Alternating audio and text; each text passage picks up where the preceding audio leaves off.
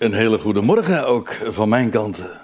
Vrienden, hier in Den Haag. Het was exact een maand terug dat ik hier ook stond. Dat was de 21ste februari.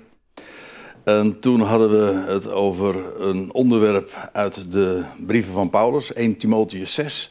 Over die uitdrukking, hij die alleen onsterfelijkheid heeft. En nu gaan we opnieuw ons bezighouden met een, wat ik zou willen noemen, nogal sterk Paulinisch thema. Dat wil zeggen een thema dat in de brieven van Paulus juist nogal een grote rol speelt. Niet exclusief, maar hij heeft het nogal eens over geroepenen. De vraag als ondertitel die ik daarbij heb vermeld is, ja, wie zijn dat nou eigenlijk? En eigenlijk een vraag die daaraan nog vooraf gaat is, wat zijn dat dan wel? Kijk, de standaardverklaring die je daarvoor zou kunnen geven, dat is ook de eerste gedachte die je daarbij zou hebben. Ja, wat zijn nou geroepenen? Dat zijn alle mensen die geroepen worden. En in het algemeen, als het gaat over de Bijbelse dingen, dan zegt men, allen die de uitnodiging van het evangelie vernemen, zij worden geroepen. En zegt men dan ook daarbij, dat is traditioneel.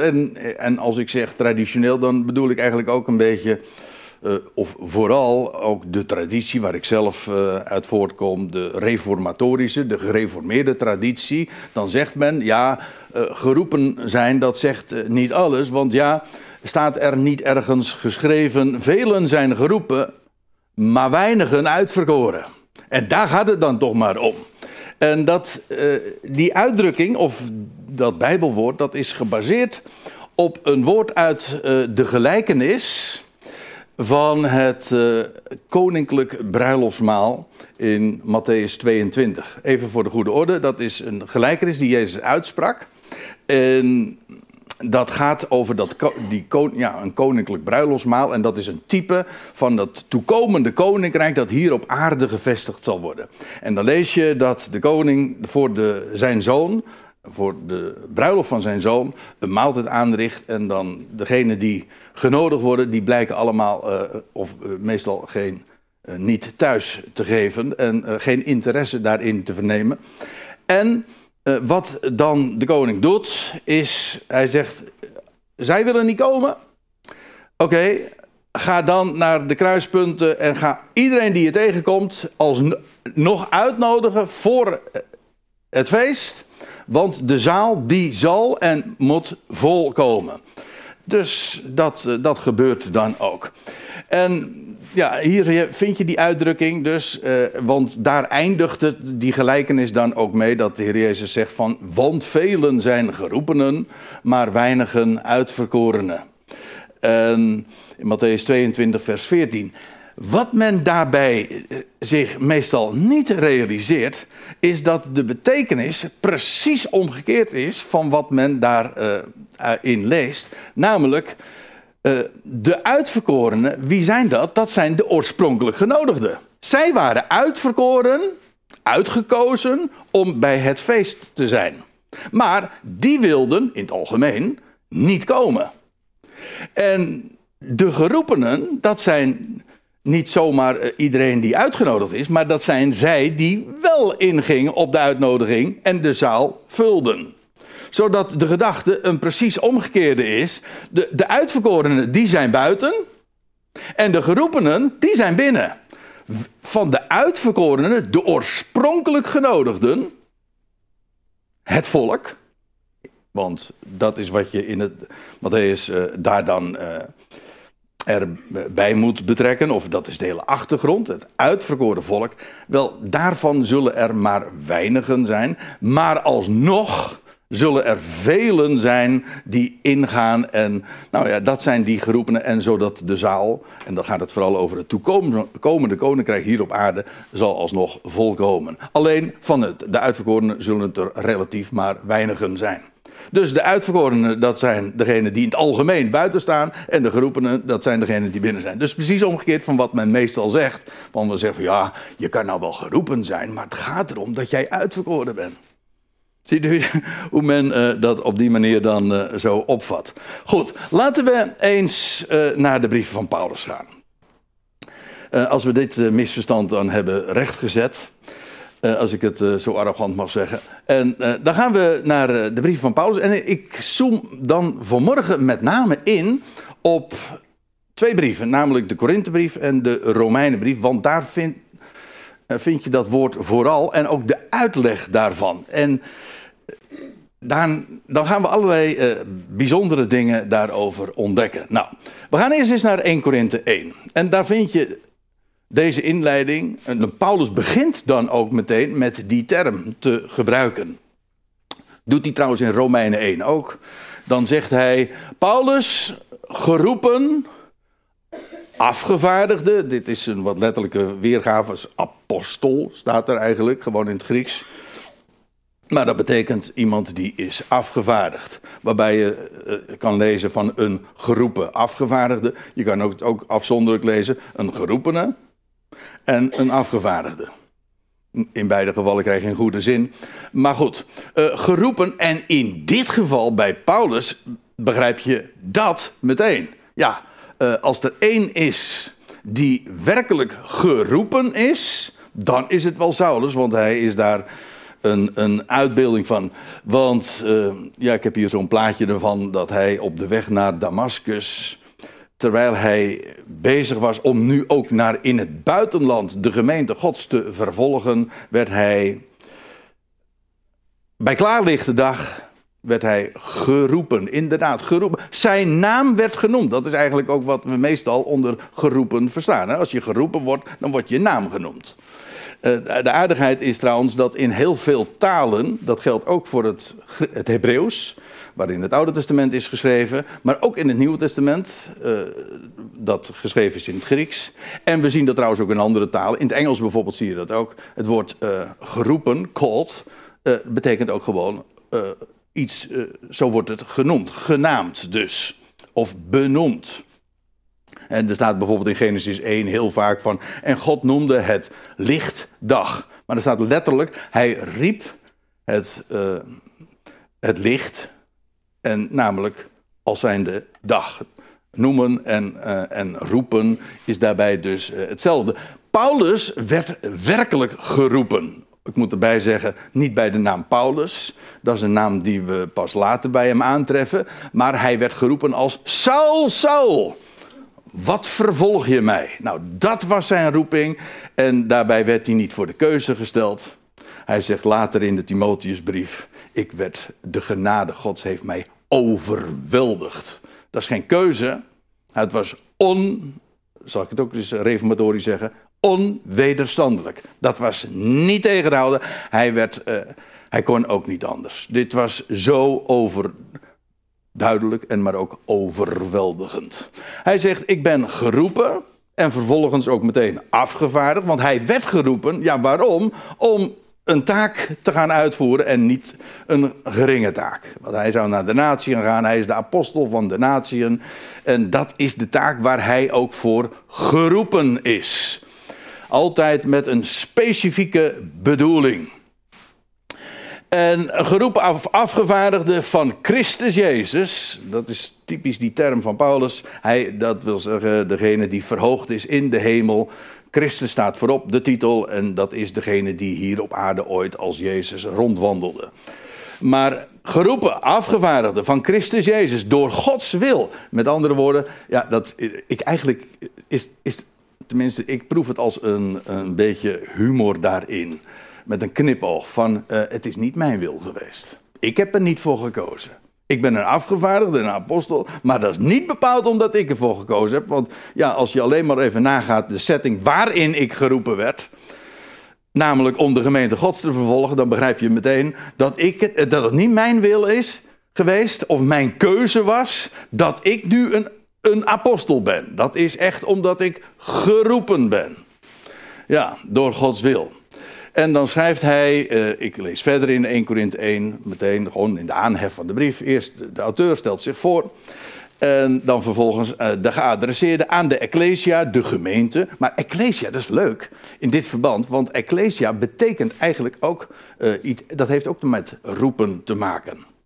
Alleen staat er een voorzetsel dan nog bij, uitroepsel, ek. Ecclesia, ek betekent, is een voorzetsel, betekent uit. Dus een Ecclesia is een uitroepsel. Dus je hebt geroepenen en die bij elkaar vormen het uitroepsel. Ik moet erbij zeggen dat het ook in het Grieks, ook in de Bijbel vind je dat terug, dat niet zomaar een uitroepsel is, maar een bijzondere status heeft, want het was de volksvergadering. Waar de hoogste besluiten werden genomen. En het was dus het hoogste orgaan waar de beslissingen werden genomen. Dus het was eigenlijk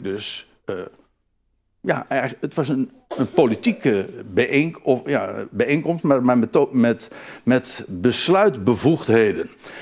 Het is dus in feite ook een kwalificatie. Het is een uitroepsel, een gezelschap dat uitgeroepen wordt om met een hele hoge, belangrijke, zware functie. En dat is ook wat de Ecclesia is, de Ecclesia van God. Want het zal je gedacht zijn waartoe zij geroepen zijn. Namelijk om straks de regering in handen te nemen. Dat is wat anders, hè, dan een stemmetje uitbrengen. Dacht ik zo. Dan, daar zullen we het verder niet over hebben. Aan de Ecclesia van God, die in Korinthe is. Niet de Ecclesia van Korinthe, dat kent de Bijbel niet. Alsof er verschillende Ecclesia's zouden zijn, in die zin afzonderlijk. Nee, het is de Ecclesia, namelijk die in Korinthe is. Zoals die ook in Rome was en weet ik veel waar, elders. En dan schrijft hij nog bij aan de geheiligden, dat wil zeggen apartgezettenen, want dat is wat geheiligd betekent, in Christus Jezus. En jullie zijn ook geroepen heiligen. Dat is aardig, want dus Paulus zelf is geroepen. Hij zegt, maar jullie, aan wie ik nu schrijf, die zijn net zo goed als ik ook geroepen. Apart gezet, maar ook gewoon geroepen. Waaruit al volgt, ik geef alvast even een voorzet, dat geroepen niet alleen maar betekent dat je iets vernomen hebt, maar ook dat je daarop ingegaan bent. Ik kom daar straks op terug. Nou sla ik eventjes een hele passage over, want het gaat mij vooral om die term geroepen dus, en geroepenen. Want dan ga ik verder naar vers 23. En dan val ik midden in de zin. En dan zegt Paulus dit. En nou wordt het interessant en belangwekkend. Ook voor ons onderzoek van wat is nou eigenlijk een geroepene. Dan zegt hij, maar wij herauten, wij prediken Christus gekruisigd. Hij plaatst hier, als je dat in het verband kijkt, kijk het voorgaande maar, dan zie je ook dat Paulus zegt van het is geen filosofie die wij brengen, geen wijsheid. Hij etaleerde niet allerlei mooie slagzinnen en intellectuele dingen die bedacht zijn. Nee, hij zegt wij vertellen een bericht, een goed bericht, een evangelie. Een mededeling van Gods wegen feiten. Dat is wat het is. En dan zegt hij, wij prediken Christus gekruisigd. En daarmee bedoelt hij ook... hij bracht niet een boodschap die aantrekkelijk in eerste instantie was. Hij zegt, wij prediken iemand die... van wie alles afhangt, die de redding brengt... Maar vergis je niet, in de ogen van de wereld is het laatste, laat ik het anders zeggen. Het laatste wat de wereld van degene die ik predik gezien heeft, dat is een kruis. En een graf. Dat is het laatste. Nou ja, dat graf werd uiteindelijk geopend. Dus het graf was leeg. Eigenlijk is dat het laatste wat de wereld van hem gezien heeft. Een graf.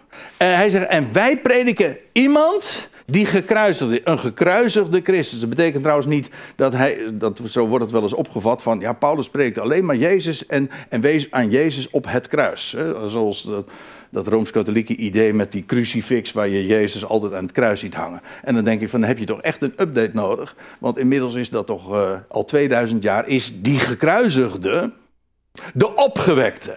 3 dagen later werd hij opgewekt van Gods wegen en nu is hij daar verborgen en straks komt hij terug. Dus als je denkt dat hij nog steeds aan het kruis is, of zo, als je je dat zo voorstelt. Nee, Paulus predikte een gekruisigde Christus. Dat wil zeggen een Christus, een gezalfde, een Mashiach, een Messias, of hoe je het ook maar zeggen wil, die gekruisigd is. Dus de wereld had voor hem een kruis over. Nou, die prediken wij.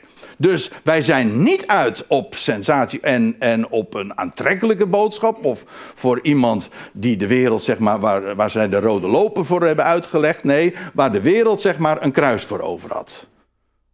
Nou, hij zegt, dat is wat wij prediken. Dat doen we dus niet om populair te wezen, maar gewoon omdat het de waarheid is. That's it. Wij prediken Christus gekruisigd en dan zegt hij er nog bij, voor Joden een valstrik en voor de natie dwaasheid. Zo. Dat is de binnenkomer. Wij prediken iemand die voor de Joden in het algemeen een valstrik is en voor de natie dwaasheid. Een valstrik, ik heb hier even een plaatje, dat is eigenlijk een struikelblok, maar eigenlijk vooral het idee is, een val is heel fataal. Dus je ziet hier zo'n muizenval en dat is een valstrik. Dus wat met een fatale afloop. En voor de Joden is een gekruisigde Christus, een Messias die gekruisigd is, een valstrik. Een fatale boodschap. Daar kwam Paulus ook achter. Want overal waar Paulus kwam, hij ging altijd eerst naar de synagoge, lees je in het boek Handelingen. Ook met zijn Joodse achtergrond uiteraard. Maar hij ging eerst naar de Jood. En wat gebeurde er? Daar ontmoette hij zoveel verzet. Verzet, maar ook echt regelrechte haat. Hij zegt in Romeinen 11, ze zijn vijanden van het evangelie. Ze zijn orthodox, tot op het bot. Ze hebben ijver voor God, getuigd hij. Hij zegt, ik weet er alles van, maar als het gaat om het evangelie zijn ze vijanden. Hij zegt, als je predikt een Christus die gekruisigd is... Nou, hij sprak uit ervaring. Hij zegt, dat is een valstrik voor hen. En voor de natieën ligt het iets anders. Is het geen valstrik? Als Paulus onder de natieën kwam... in een heidense setting, dus een niet-religieuze, niet-joodse setting... buiten de synagoge om... ontmoette hij ook geen geloof in het algemeen... Maar niet haat. Het was niet haat dat hij daar trof. Maar daar was hij eigenlijk, even onder ons en een beetje populair gezegd, de dorpsgek. Moet je nagaan, Paulus, een man die van wanten wist, hoor, en een geweldige intellectueel. Maar Paulus zegt, ik heb dat allemaal schade en drek geacht. Hij zegt, ik predik een dwaasheid. En let maar op, als je bijvoorbeeld... Het is een heel fraai voorbeeld daarvan. Paulus komt in Athene, het centrum van filosofie bij uitstek. Tot op de dag van vandaag heeft Athene die reputatie. En als hij daar op de Areopagus dan uitgenodigd wordt... en je leest dan in Handelingen 17... waar allerlei filosofische scholen van de Epicureërs en de Stoïcijnen... en nou ja, wat het maar wezen mag. En dan doet hij zijn verhaal... En dan op een gegeven moment, aan het einde van zijn toespraak die hij daar houdt, magistraal trouwens, maar dan spreekt hij over God die Jezus uit de doden heeft opgewekt. En dan wordt hij afgebroken. Tot zover. Niet zozeer omdat dat haat opriep, maar omdat hij toen echt in hun ogen van lotje getikt was. Het was dwaasheid. Het is stupide om te denken, zeker in de Griekse filosofie, die gingen vanuit, een mens heeft een onsterfelijke ziel, dit lichaam is een kerker en op het moment dat jij sterft, dan verlaat de onsterfelijke ziel, deze kerker en dan heb je uiteindelijk je bestemming dan bereikt. En het idee dat een lijk, een lichaam dat gestorven is, na x tijd opgewekt wordt door God, ja, dat is te gek en te dwaas om over te denken. Dus ja, dat was waar Paulus dus tegenaan liep. Als hij in de synagoge kwam, dan riep het regelrecht verzet op en dan was het een valstrik. En was het eigenlijk ook dodelijk om dat zo te brengen. Soms zelfs letterlijk. Dan werd hij omgestenigd en whatever.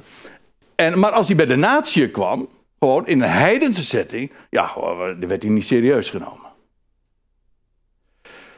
In het algemeen, hè, zegt hij dat dan. Dus voor Joden een valstrik, voor natieën een dwaasheid. Het is gewoon gek, bizar. Je bent dit, dat. Is dat nou leuk om daarmee te komen? Nee, Paulus zegt, het is een goed bericht, het is de waarheid. Hij kan dat onderbouwen enzovoort. Ja, maar in de beleving of religieus of zeg maar filosofisch in de seculiere setting hè, van de natieën, ja, is het gewoon belachelijk. Hij zegt, nou gaan we verder. Want ik ben er echt niet afgedwaald van mijn thema. Dit was noodzakelijk om even te vertellen wat geroepenen nou zijn. Maar voor hen die geroepenen zijn, dus nog eenmaal, voor Joden een valstrik, voor de natie de waarheid. Voor hen echter die geroepenen zijn, voor Joden zowel als voor Grieken, Christus, Gods kracht en Gods wijsheid. Nou moeten we eventjes de puntjes op de i zetten. Want wat zijn geroepenen? Dat zijn zij die de roep verstaan. Kijk, het idee is dit. Paulus predikt een gekruisigde Christus. Even schematisch voorgesteld. Nou, voor Joden is dat een valstrik. Voor de natieën is dat dwaasheid. Maar voor hen die geroepenen zijn, zowel uit de Joden als uit de natieën, is die Christus de kracht Gods en de wijsheid Gods. Kijk, zowel Joden als de natieën hadden de boodschap vernomen. Waren ze daarom geroepenen? Nee, het is niet zo dat allen geroepenen waren. Voor Joden was het een valstrik, voor natieën een dwaasheid. Hij zegt, maar voor de geroepenen is Christus, de boodschap die ik breng, de kracht Gods en de wijsheid Gods. Met andere woorden, die geroepenen, dat is een exclusieve groep.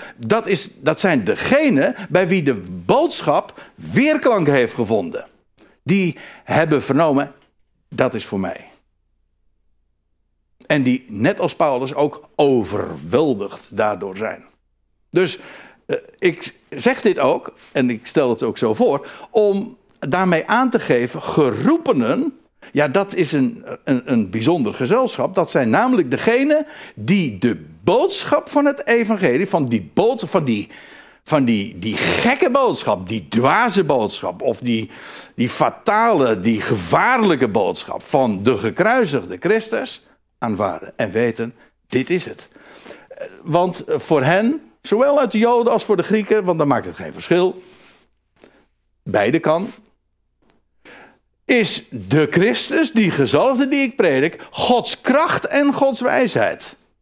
Voor de wereld die denkt, ja, jullie lopen achter iemand aan waarvan wij het weten, dat het enige wat wij van hem weten is dat er een kruis voor hem, zo is het geëindigd met hem. En zo is hij in het graf gekomen en that's it. It's dead, zou je ook kunnen zeggen. Ja, dat is dood. Ja, zegt Paulus, maar voor de geroepenen is juist die persoon de kracht Gods en Gods wijsheid. En dat heeft te maken met het feit dat die gekruisigde door God is opgewekt. Hij zegt later in de tweede Korinthebrief, aan het einde van die brief, 2 Korinthe 13, dan zegt hij ook van, want ook werd hij, gaat het over Jezus Christus, gekruisigd uit zwakheid. Dat is wat we denken, hè? Of wat je ziet.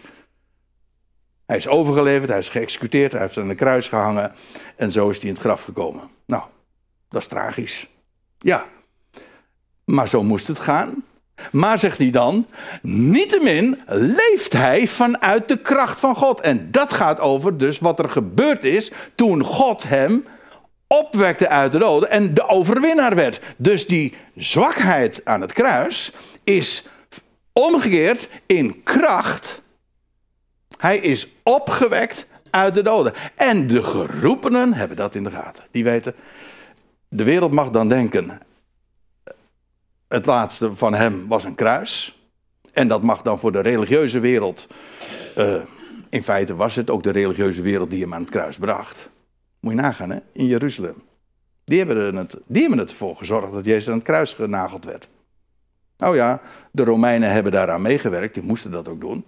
Dus zowel de Joden als de natieën hebben dat gedaan. Maar geroepenen, die weten, hij is Gods kracht, maar daarmee ook Gods wijsheid. Wat God doet, is de... Ja, kijk, dus ook, dan word je ook geroepen. Dan word je ook geroepen, hè? Ja. Ah, geroepen, ja. I'm called, hè?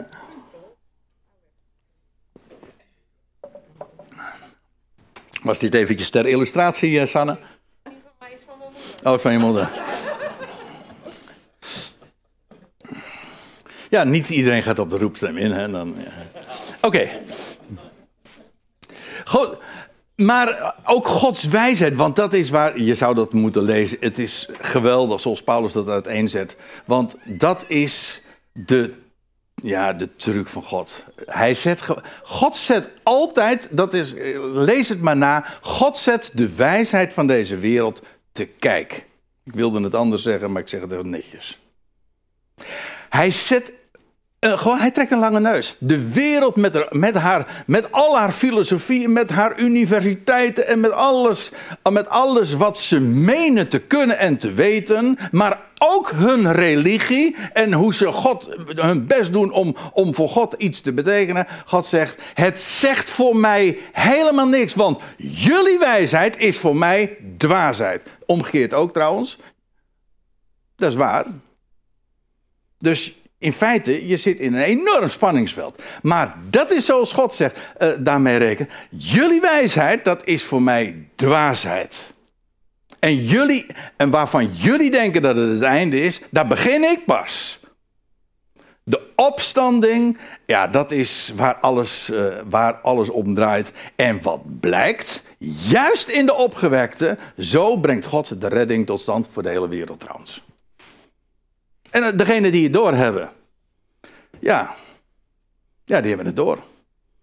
Hoe zeg je dat? Als je het ziet, dan heb je het door. Hè? Dat was Cruyffiaanse wijsheid. Dat is Cruyffiaanse wijsheid dan weer. Maar goed. Nou, en dan gaan we eens naar Romeinen af. Want nou kom je bij de vraag, hoe komt dat nou eigenlijk? Hoe komt het nou dat de roepstem de een wel verstaat en de ander niet? Nou, dan gaan we naar Romeinen 8. Wij weten nu... Ja... Paulus wist gewoon dingen. Vers 28. Dat voor degenen die God liefhebben, alle dingen meewerken ten goede. Niet omdat voor degenen die God niet liefhebben de dingen niet meewerken ten goede, maar degenen die God liefhebben, die weten dat. Voor hen is het zo. Kijk, als je God liefhebt, dan weet je, hij doet alle dingen meewerken ten goede. Alles.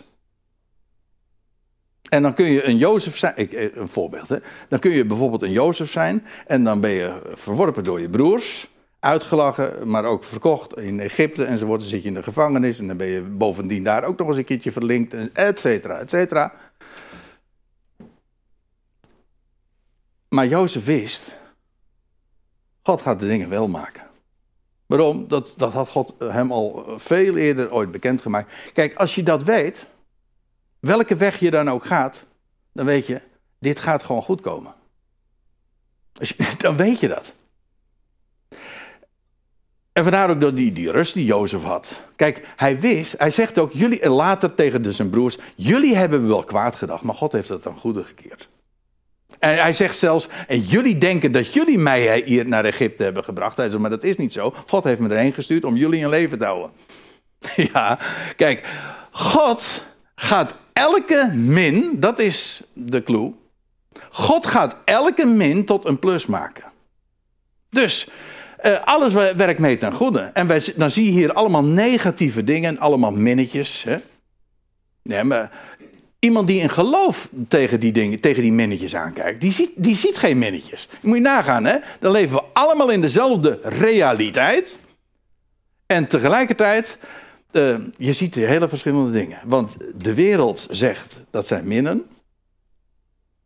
En degene die God kent, die zegt, nee, dat is geen min. Dat is een plus, die nog niet af is. Maar het is een kwestie van tijd. Het is een plus, under construction. Nog steeds, daar wordt nog aan gewerkt. En het rijmt pas aan het eind. Maar ja, daar moet je geduld voor hebben. Dus God doet alle dingen meewerken ten goede. Ja, als je dat weet, heb je God lief.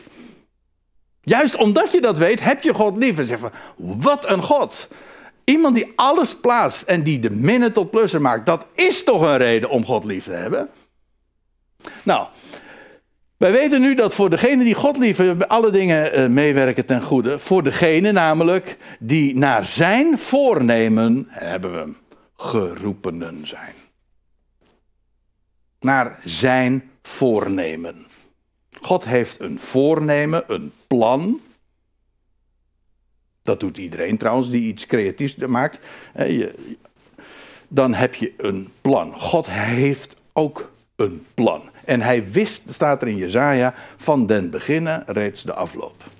Er gaat bij hem nooit iets mis. Het is nog niet af. En wij zien misschien minnen, maar God ziet al lang die plus. Maar ja, je moet natuurlijk niet nu de dingen beoordelen. Ik had er gisteren nog een heel gesprek over. Dat ging over... sorry. Dat ging over... over atheïsten. Echte atheïsten bestaan er niet. Maar die zijn teleurgesteld. Dat was de gang van het gesprek. Dat zijn mensen die teleurgesteld zijn in God. Het ging even... Misschien mag ik even context geven. Het ging over...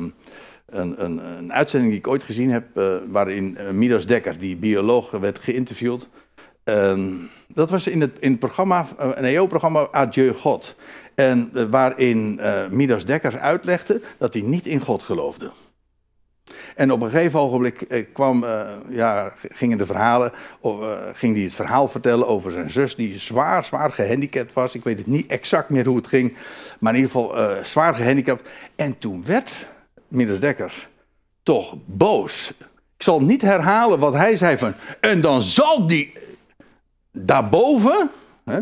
Nou ja, hij zei echt heel grof... Ik wil het gewoon netjes houden. Dus ik herhaal niet eens. Ik krijg het ook moeilijk uit mijn strot. Zoals hij God dan benoemt. Maar hij zei, toen werd hij zo fel. Als die zulke dingen doet... Nou, hij werd verschrikkelijk boos. Je wordt niet boos op iemand die niet bestaat. Ik word niet boos op een kabouter, echt niet. Hij demonstreerde, hij zei, ik geloof niet in God. Hij bedoelde, ik kan die God niet vertrouwen als hij zulke dingen toelaat. Dat is het. Want iedereen die intelligent is, ik blijf het zeggen, die ziet in alles intelligentie. Ja, als je niet intelligent bent, dan zie je hierin geen intelligentie. Hè? Dan zie je geen ontwerp. Als je intelligent bent, zie je dat wel. Maar als het intelligentie is, dan weet je ook van... ja, dat is dus bedacht. Dat is wat intelligentie namelijk is. Hè? Het is bedacht. Er is goed over nagedacht.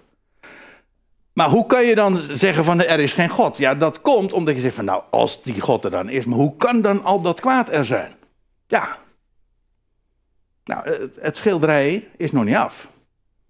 En dan blijkt bij nader inzien dat al die donkere kleuren... die wij zo als duisternis ervaren... en slechts achtergronden was. Die noodzakelijk was in zijn kunstwerk, ja. En hij maakt er iets moois van, hoor. Kan ik u vertellen.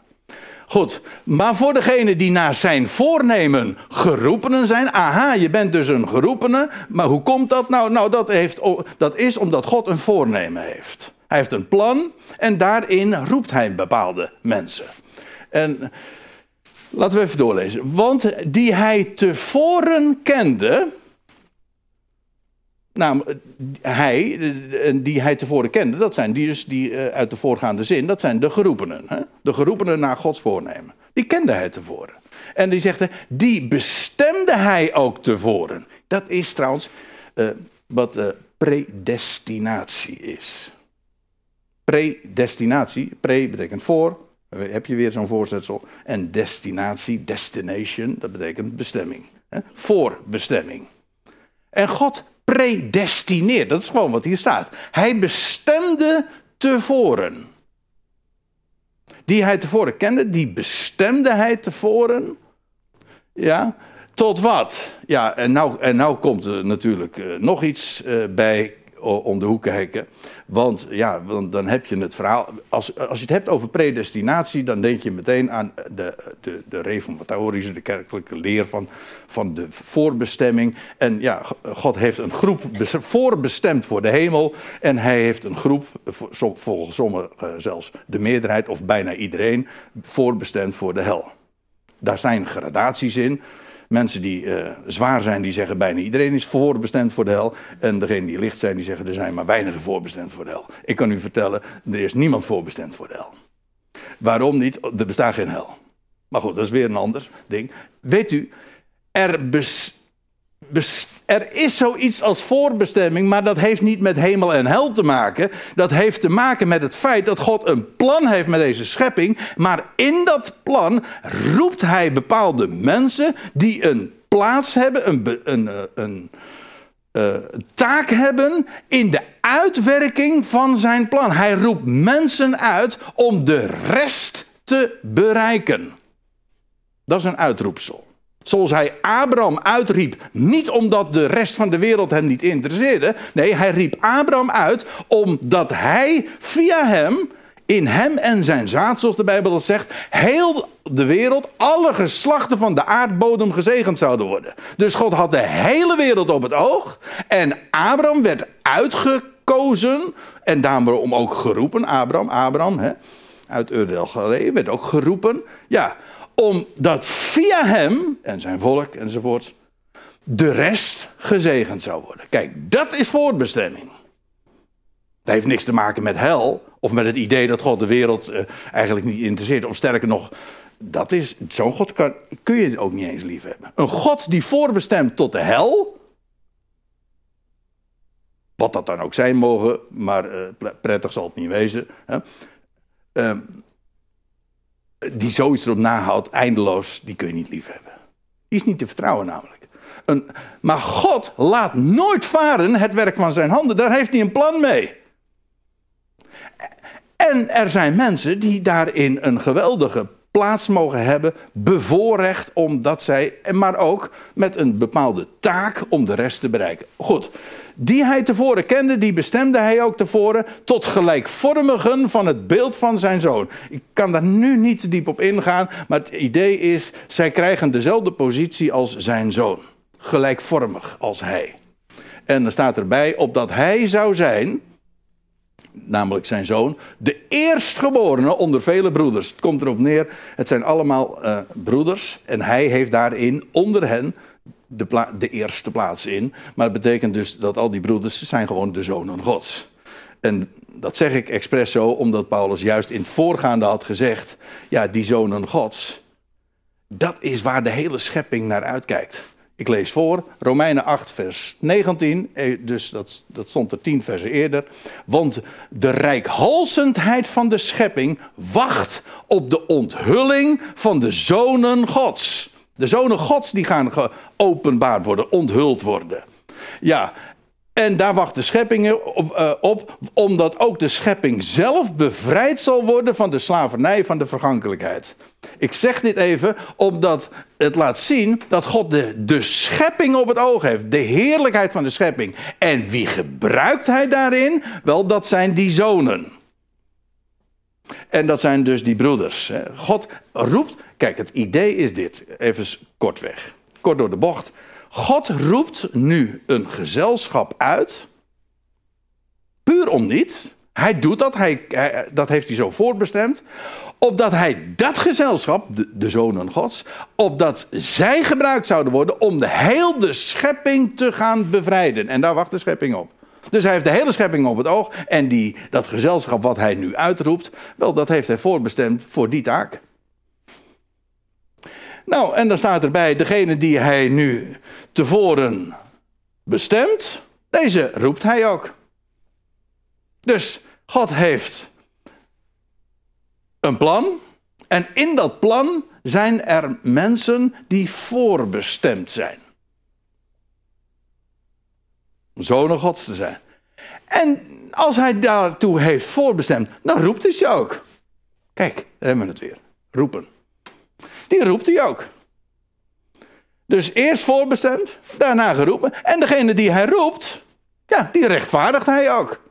Let trouwens op, dit is de actieve partij hier, als ik het zo mag zeggen, dat is God zelf. Hij doet dat. Hij kent tevoren, hij bestemt tevoren, hij roept. En degene die hij roept, die rechtvaardigt hij ook. Want als die je roept, dan overweldigt hij je. Dat is zijn werk. Hij bestemt ervoor. Heb je daar een aandeel in? Nee, want dat was al rond voordat jij geboren was. En degene die hij voorbestemt, die roept hij. En die roept, nou, die rechtvaardigt hij. En ja, want u weet, God rekent geloof tot rechtvaardigheid. En als je gelooft, dan hoor je daarbij. Is dat werk van een mens? Nee, hij roept. En als dat woord hier resoneert, dan ben je een geroepene. Dat is zijn werk. En die hij rechtvaardigt, deze verheerlijkt hij ook. Want daar hadden we het net over. Die zijn namelijk geroepen om straks onthuld te worden. En om het middel te zijn om deze hele wereld, de schepping, te gaan bevrijden.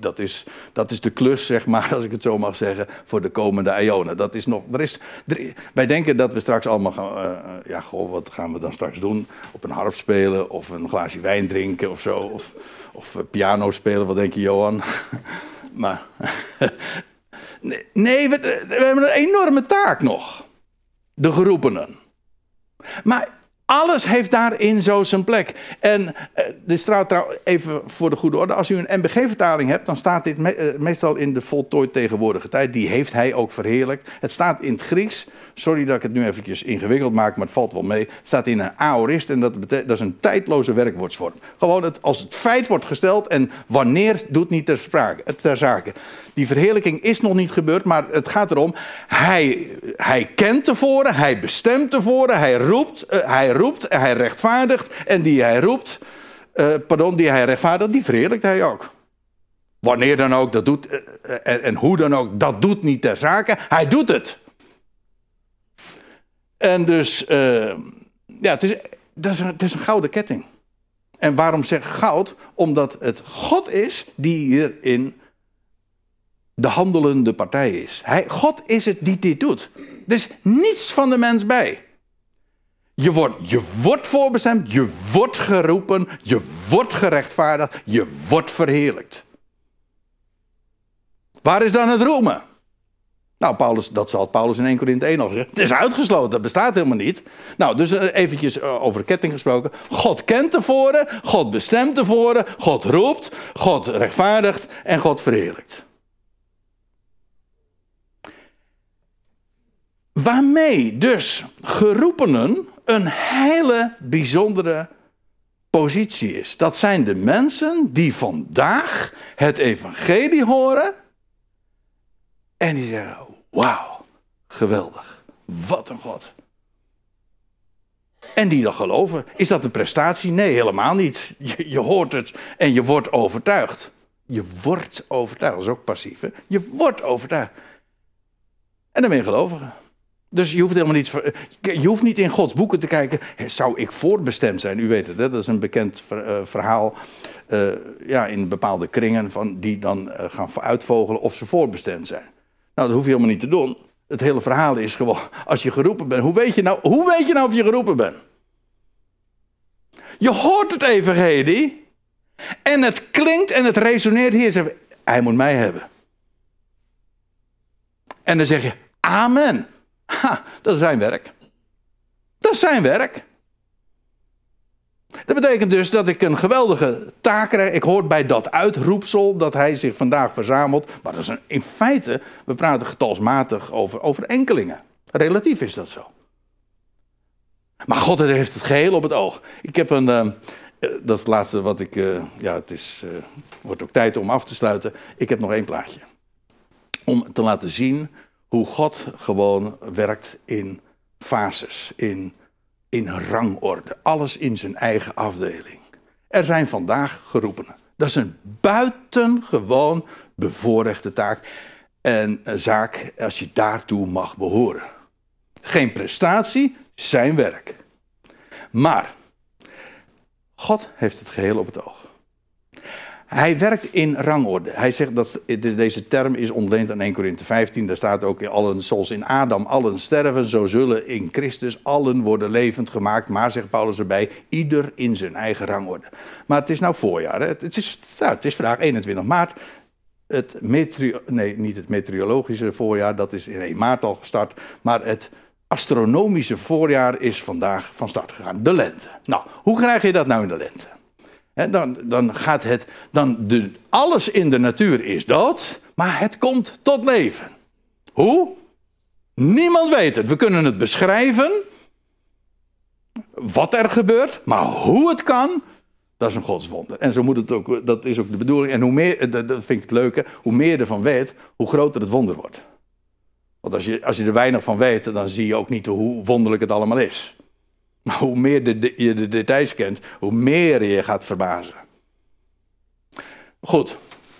Nou, dan heb je inderdaad... Hoe gaat het in de natuur? Heb je dat ook? Iedereen zijn eigen rangorde.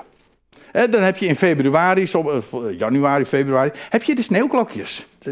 We hebben het dit keer ook zo beleefd. Was het in februari, lag er sneeuw. En dan zie je... zo in het grasveld zie je daar gewoon de sneeuwklokjes uit tevoorschijn komen. Die bloeien dan al. Dat zijn echte vroegelingen, hoor.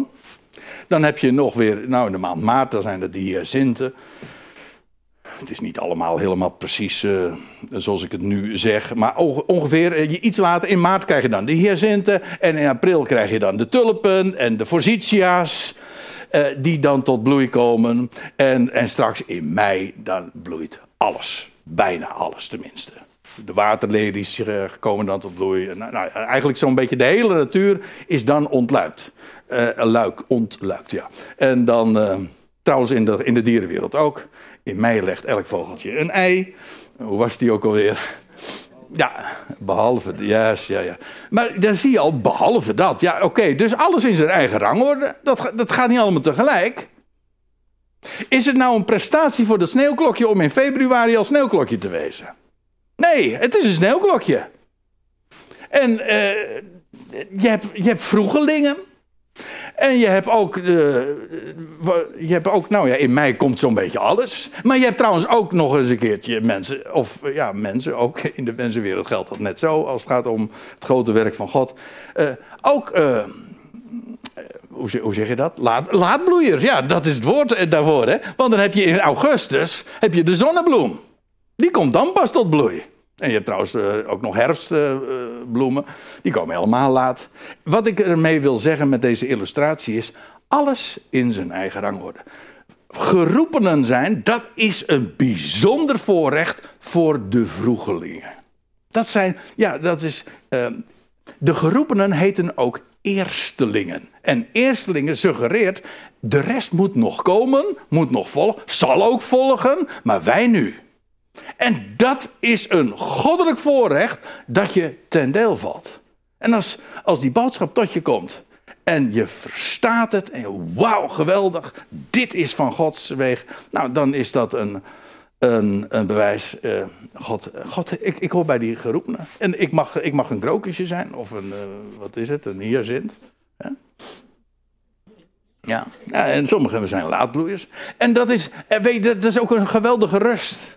Dat is de boodschap van Christus. Van het evangelie. God houdt van zijn schepping. En hij roept mensen uit om daar in dat geweldige werk wat hij voornemens is, om die in te zetten. En wij als uitroepsel hebben een taak straks nog in de hemel. Ja. En God heeft ook een uitroepsel hiervoor op aarde. Dat is Israël. En het heeft allemaal een plaats en in zijn plan. En dat is het werk gefaseerd, hè? Niet allemaal tegelijk. Sommigen nu, anderen straks. Sommigen hier, anderen daar. Nou ja, er zijn zoveel onderscheidingen. Maar God heeft een plan en hij geeft alles. Hij is God, dat betekent de plaatsen. Hij geeft alles een plek. Zullen we het daarbij laten voor vanmorgen?